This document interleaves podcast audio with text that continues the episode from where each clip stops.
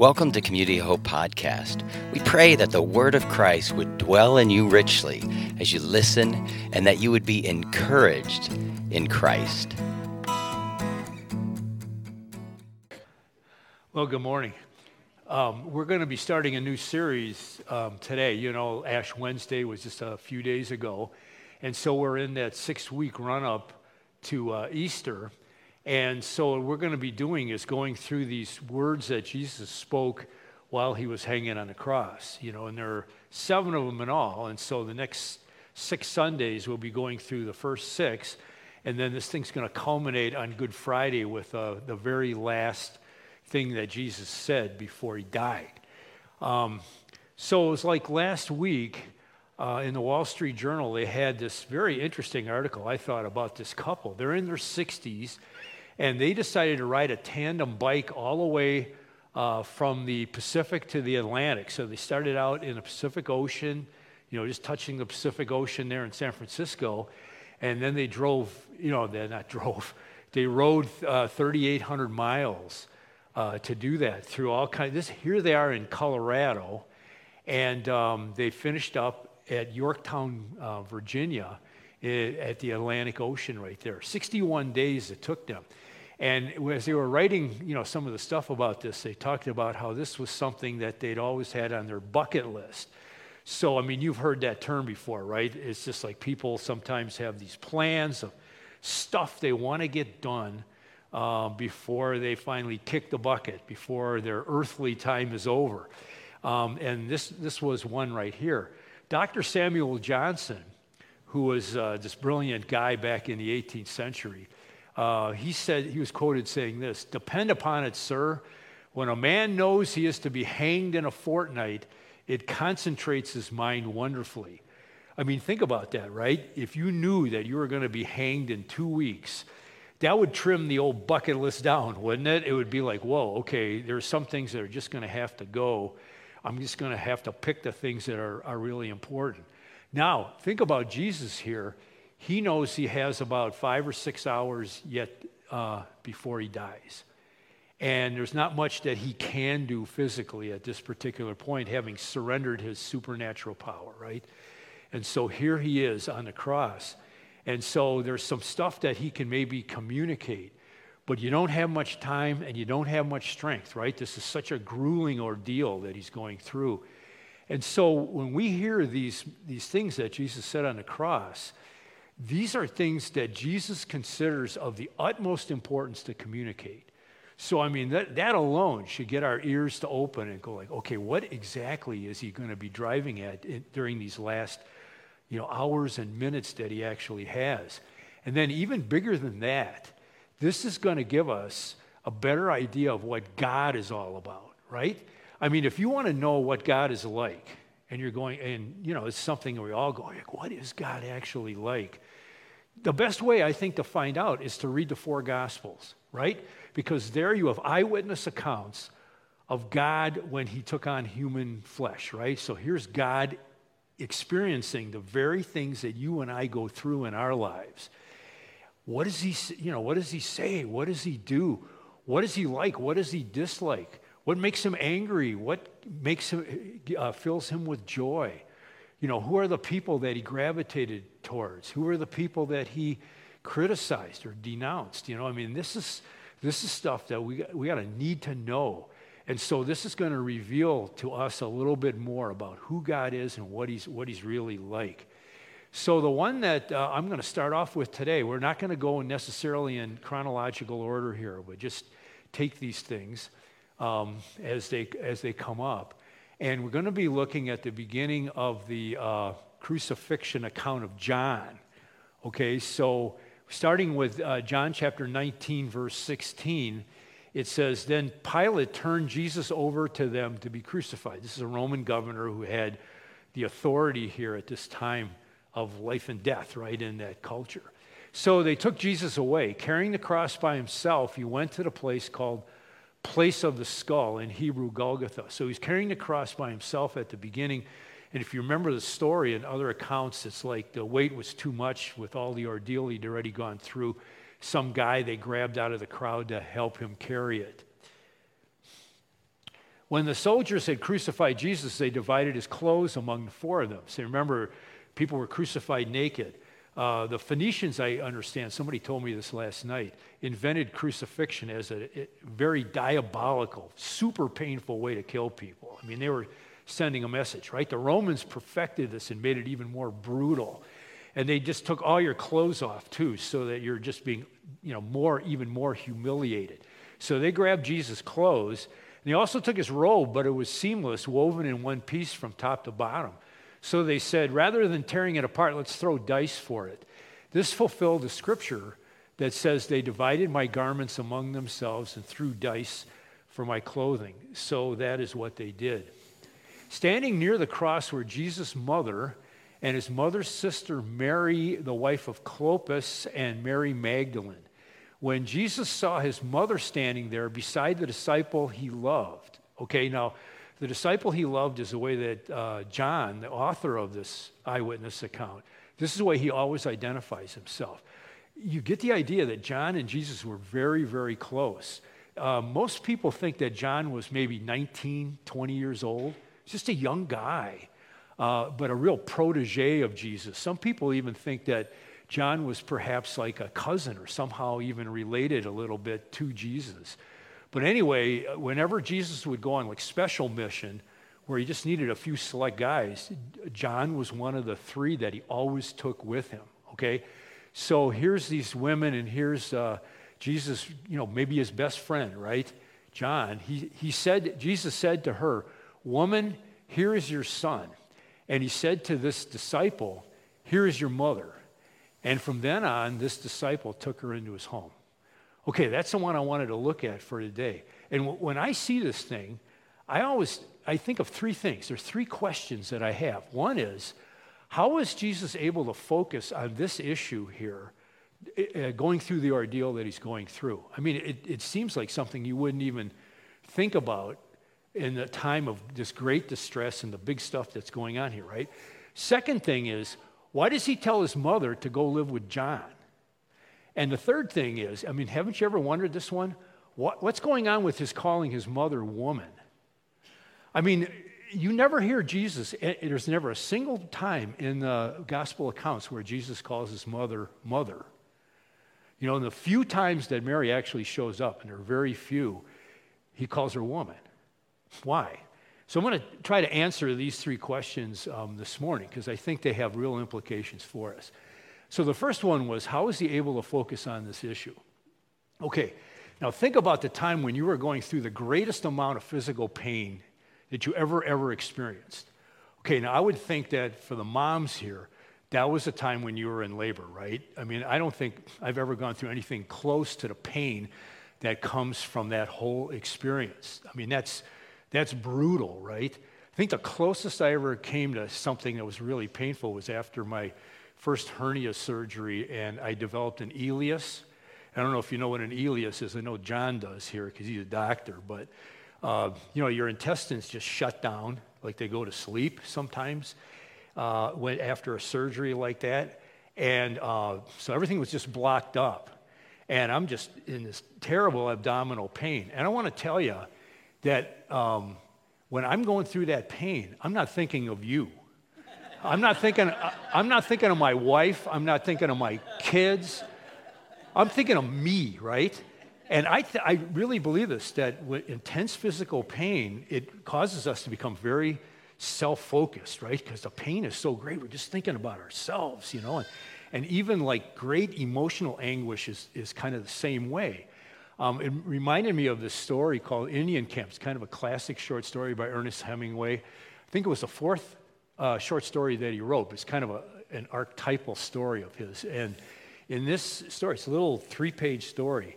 There's this doctor, he's got this uh, young son, and in the middle of the night, they get like awakened and they go like, hey, in the Indian camp across the lake, this is up in northern Wisconsin, you know, 1920 or something like that, right?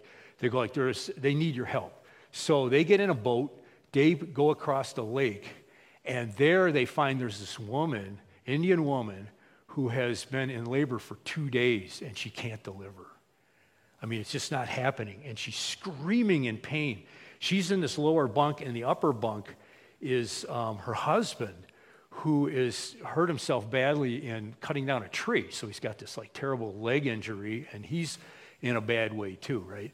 And so this doctor goes, Man, I, I wasn't uh, prepared for anything like this. What are we going to do? So without anesthetic, he cuts her open with a jackknife and delivers the baby cesarean and closes the, you know, the incision up with fishing line. He does the best that he can. Baby's fine, but this woman is just like, you can imagine, just screaming in pain. And they realize they haven't heard a thing from the husband. And then they find out that the husband had killed himself. And the only thing they can figure out is that he couldn't stand his wife screaming. It's your typical Hemingway story where you have this code hero, you know, this awesome person who suffers more than anybody else and bears up well. And then you got somebody that just isn't, doesn't have the same kind of pressure, but they just give up, you know? Uh, anyway, I mean, it's just a graphic illustration of how this just focuses us inward.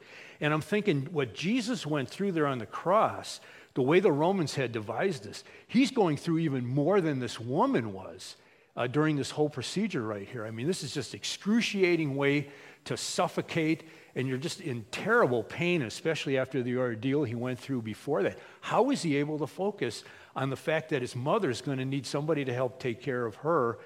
Uh, and he's, you know, he's, he's thinking of how to manage that situation. And I think the only possible explanation, the only possible answer for that question is this that God cares deeply and sacrificially about people.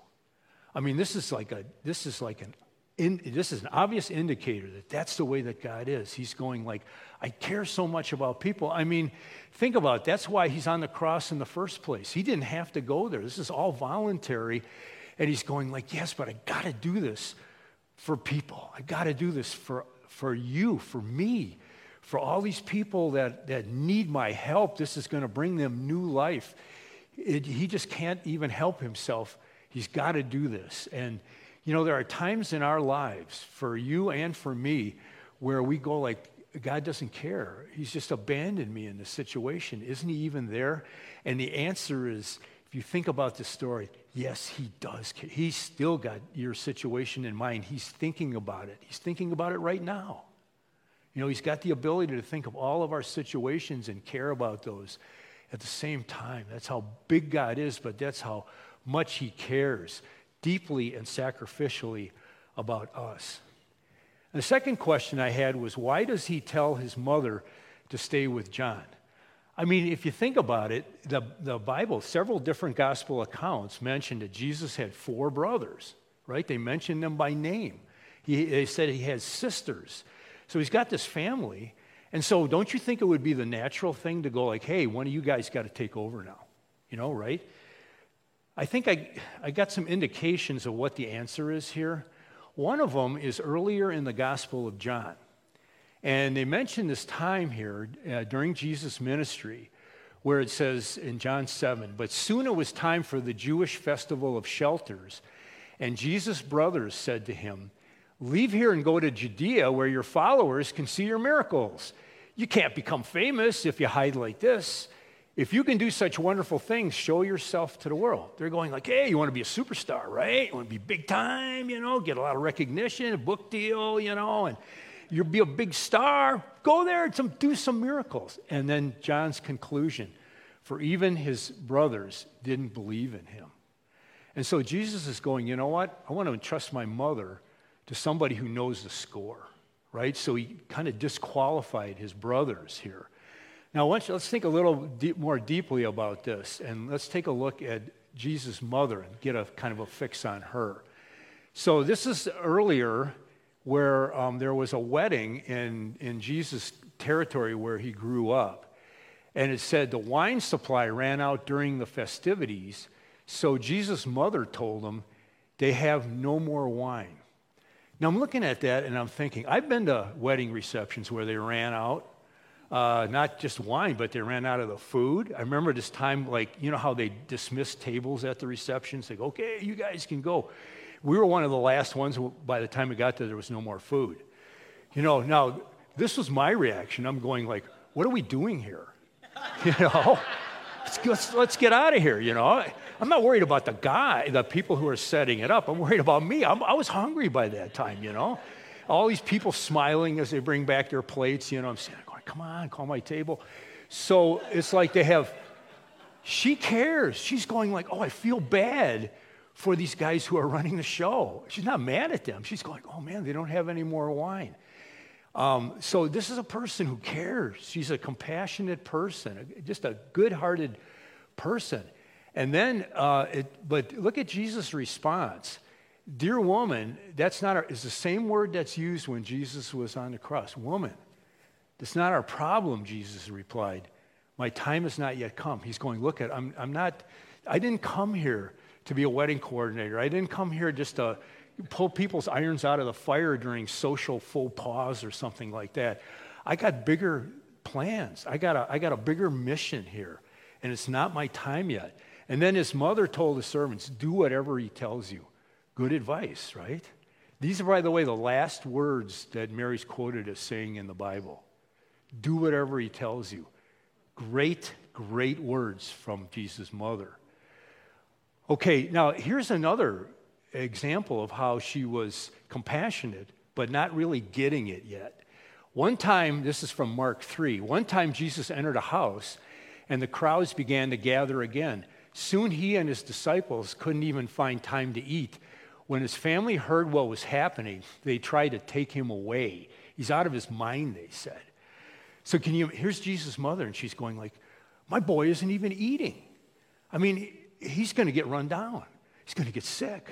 I'm worried about him. You know, I got to, I'm going to have to take, take him home, you know, and just make sure that he's getting his, the food and the rest and everything that he needs. She's got a mother's heart, doesn't she? She's got compassion, but she didn't realize fully that Jesus got a big ministry. And this is what it's all about. It's about sacrifice. It's like doing what he could, you know, putting himself out there for people who were in need. This is that, that sacrificial heart of his right here. She didn't get it. You know, it reminded me, I'm reading this book right now called San Fransicko, and it's by a guy. He's actually uh, progressive politically, and he lives in San Francisco, but he's going like, the progressive thing isn't working here. There's something wrong. And he, so he wrote this book. It's a fascinating book on urban policy. And he talks about how drugs are handled out there. And I just talked to a colleague of mine on Friday who I just moved from San Francisco after working in the finance sector seven, for the last seven years. He said, This is absolutely true. San Francisco, open air drug market, right? So the police are instructed not to arrest anybody. You could shoot uh, heroin right out on the street, you're not going to be arrested. And if by some mistake the cops arrest you, you will not be prosecuted the concept is harm reduction. So, you know, the old model was arrest people, force them to go into treatment, right? But now it's just kind of like make them comfortable and keep them from getting infected or dying from um, doing drugs. And so it's like they have campaigns about using fentanyl and heroin safely. Here's one of the billboards they put up no overdose, do it with friends. Use with people and take turns. Try not to use alone or have someone check on you. And this, um, there's a woman there who works in counseling, you know, not ministries, but counseling there. And she said, the way our city is using harm reduction does not work. Harm reduction is like life support, it keeps people alive, but it doesn't give them their life back. I mean, let's be honest if you're shooting dope every day, you have no life. And you need to get your life back. You need someone to restore your life. You don't need someone to make you comfortable or keep you from some kind of, you know, connected sickness while you're doing it. You need someone to give you a real, a real life. And that's what Jesus was all about. And this is what sometimes even his own disciples didn't understand that he did not come to bring life support, he came to bring life restoration. And I think in so many times in our lives, we're going like, Lord, you know, I know this is not good what I'm doing here, but please protect me. You know, please help me out in the midst of this. And the Lord's going, no, no, you're going the wrong way. I want to bring you real life. I want to bring you life to the full. so that you can get the real answers to your, your problems and not just deal with the symptoms that are there. Now, I want you to take a look at John. This is the guy that Jesus uh, wants his mother to stay with. And you're going to see a guy who is fiercely loyal. And there was an incident in John's you know, training as a disciple where they were in Samaria and people got hostile to Jesus and his group. And John suggested to Jesus that they kill them. And I wanted you to see, I don't know, how many of you have, have been seeing the episodes of The Chosen? Uh, just an outstanding series here. I wanted you to see the way they play this on The Chosen. So the, the scenario here is um, they're in Samaria. The guy on the left, you'll be able to you see him in this clip, is John. Guy on the right is James, his older brother. And then you've got uh, Jesus here restraining these guys. But uh, take a look at this. Hopefully, this will come up.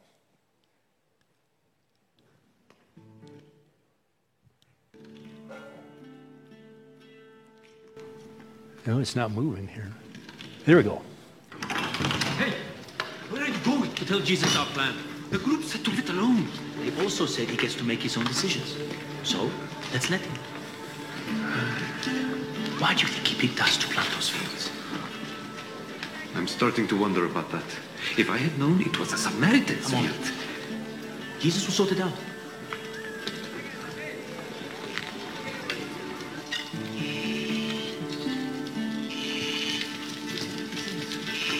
Rabbi, Ah, you couldn't wait, could you?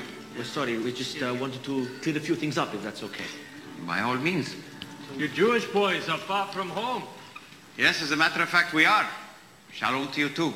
Here's our traditional Jewish greeting for you. Don't lift a finger. That was a warning. Try it again and see what happens. Quiet, Big James. Shalom to you too. You filthy dogs! I said quiet.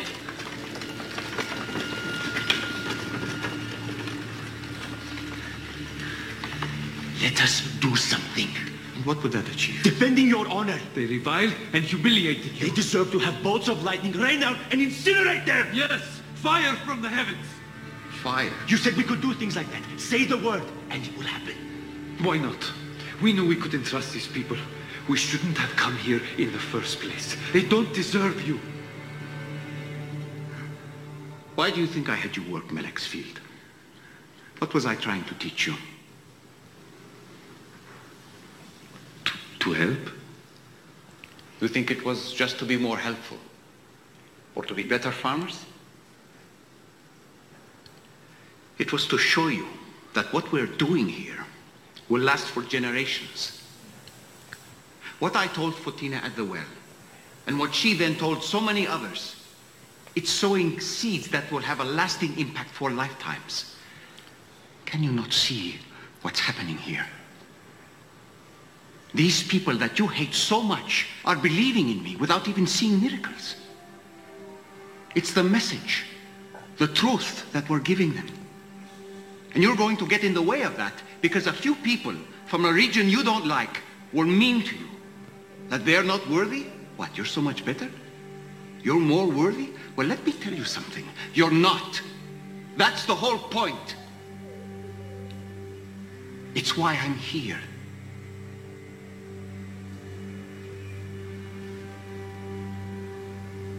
I'm sorry. I'm sorry, Rabbi.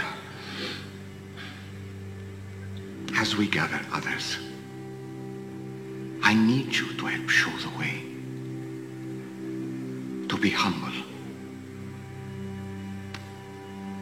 We will.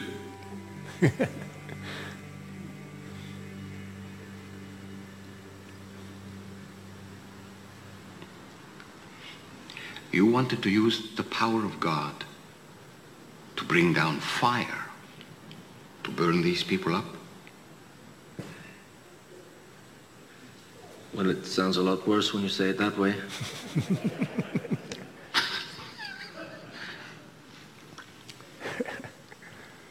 You too. You're like a storm on the sea. Come on.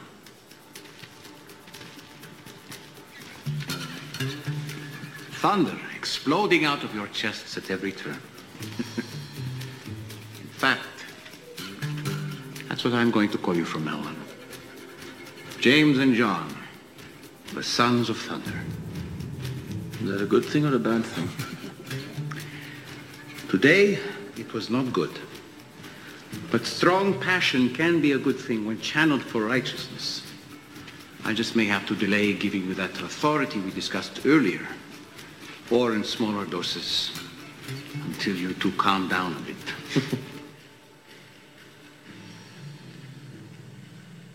James, John, you look terrible. What happened? What happened is that James and John needed to be reminded we're here in Samaria to plant seeds, not to burn bridges. Master, we've brought a guest. I want to... Okay. I just love the way they portray that, you know, and and then that's Peter who speaks up there, who can't wait to give him a little dig, you know. There's a lot of competition, as you could read in the scriptures, about the disciples. But when you're talking about uh, James uh, and John, but especially John here, you're talking about a guy who is fiercely loyal. He's a guy who's strong and he's courageous. This is the kind of guy I think you would want to have uh, take care of your mother, wouldn't you, if you weren't on the scene? I mean, he would, he would do the job. And you, can you kind of see what Jesus is up to right here? How his plan for them and for us is spiritual growth. I mean, here you got one person who is strong and passionate, but he lacks some compassion, right? And on the other hand, you got a person who is compassionate and she's kind and well meaning, but she's still wavering a bit about just, okay, who is Jesus and what's he all about? And you bring these two together and you got a chance for growth. And can you see this happen in, in your own life? And in, I can see this in mine where he puts me together with people who are just different uh, temperament, different kind of mentalities, different way of looking at things, and he refines us. You know, it's the iron sharpening iron. I think he does that in marriages, he does that in families among brothers and sisters, he does that between parents and kids, he does that between friends and neighbors and coworkers. God's at work in our lives. You know, his goal for us is not necessarily happiness, you know, the temporary stuff. His goal for us is growth. And it tells us in Romans chapter 8, we've been predestined for growth. Uh, it says, We know that God causes everything to work together for the good of those who love Him, who love God and are called according to His purpose for them. We always read that verse and we go, like, Yeah, God's going to make everything successful for me. But that isn't what it's talking about. It's saying He's working for our good. How? Verse 29 For God knew His people in advance and He chose them to become like His Son so that his son would be the firstborn among many brothers and sisters. These things that are happening in our lives are to help us to grow closer in our temperament and our character to Jesus. And sometimes that's a, that can be a painful thing. My third question is like, why does Jesus call his mother woman? I just thought that was, it just seemed kind of strange the first, still seems kind of strange in a way. You know, it's interesting, um, that part there where he talks to her from the cross, calls her woman there, and then talks to his disciple. But, you know, that wasn't the first time that Jesus had kind of an interesting take on family. Like, check this out in Luke 9. This one guy comes, uh, that Jesus talks to this guy, and he said to another person, Come follow me. Jesus says to him. The man agreed, but he said, Lord, first let me return home and bury my father. But Jesus told him, let the, bury, let the dead bury their own dead. Your duty is to go and preach about the kingdom of God. He's going, We don't have time. You can't go to your father's funeral. Let's get to work. Doesn't that seem, that seems a little different, doesn't it? How about this? Another said, Yes, Lord, I'll follow you, but first let me say goodbye to my family. But Jesus told him, Anyone who puts a hand to the plow and then looks back is not fit for the kingdom of God.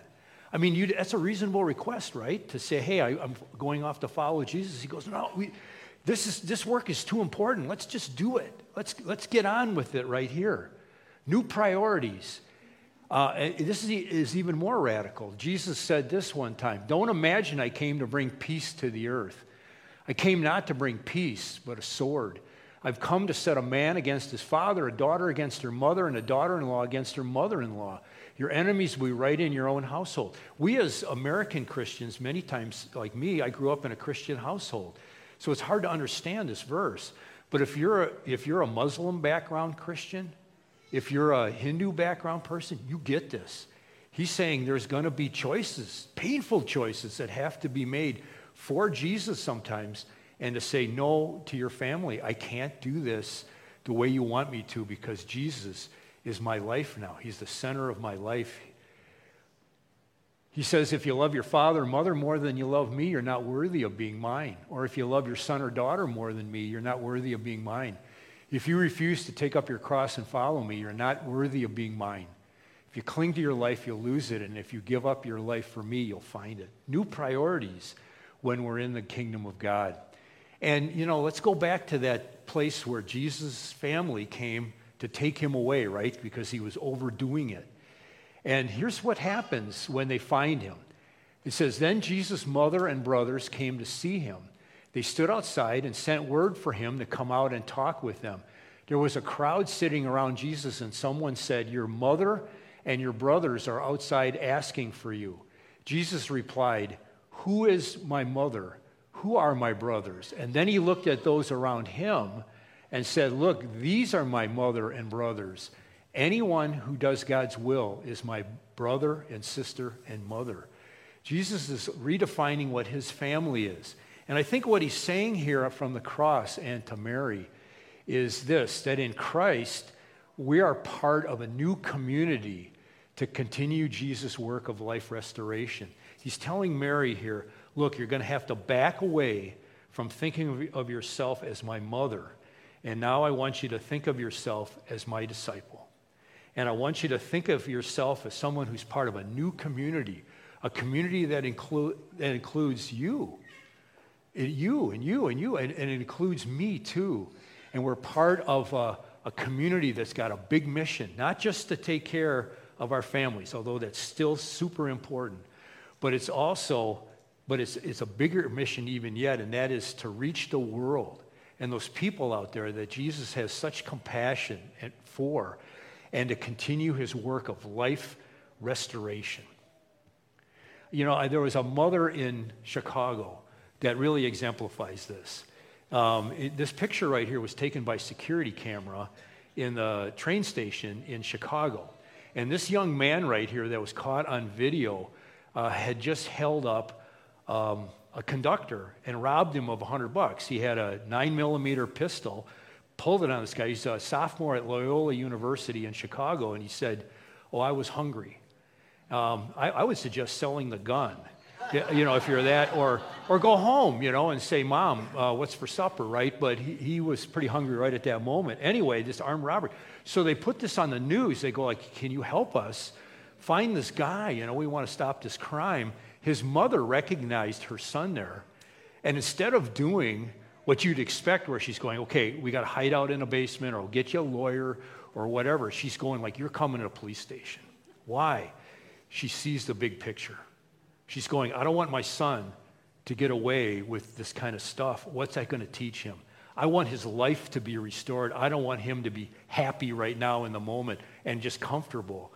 I want to see him repent, right? And that's what she did uh, Zion Brown's mother. You know, she got it. And I think that's what Jesus was teaching John, and that's what he was teaching. That's also what he was teaching Mary here. You know, I think to summarize what I've said this morning, what I got out of the story is this. I think God wants us to exchange our bucket lists for his kingdom plans. You know, I talked about that at the beginning. You know, the plans we have for the future and what we want to do. And I think Jesus is saying, look, I want to I want you to go beyond that. You know, you belong to me now. And I've got these priorities which are huge. And I've got a world that I love and people that need, that need what you got. And so I want you to focus on that. And you know, sometimes that will, that will uh, intersect with what we have as our plans. But sometimes stuff that's in our plans has got to fade away, doesn't it? It's just not going to be that important in the light of what Jesus has done. And so Jesus is saying, look, you're part of a new community. You're, you know, we're doing great things. So let's get on with it. Let's pray. Father, as we uh, come to you this morning, I think we find ourselves in the same boat as uh, Mary and John in this situation. And so we hear your voice too, where you're saying, look, I got, I got good stuff for you to do, and I got big plans, and you're part of a big family right now. And so, Lord, may we May just show us how to implement this in our own families, among our friends and our coworkers, people in our neighborhoods. Let your priorities be our priorities, Lord, and empower us like you empowered them uh, to follow you in this way. And I pray this in Jesus' name. Amen. Thanks for listening. For more information about Community of Hope, go to www.cohchurch.com. God bless you today.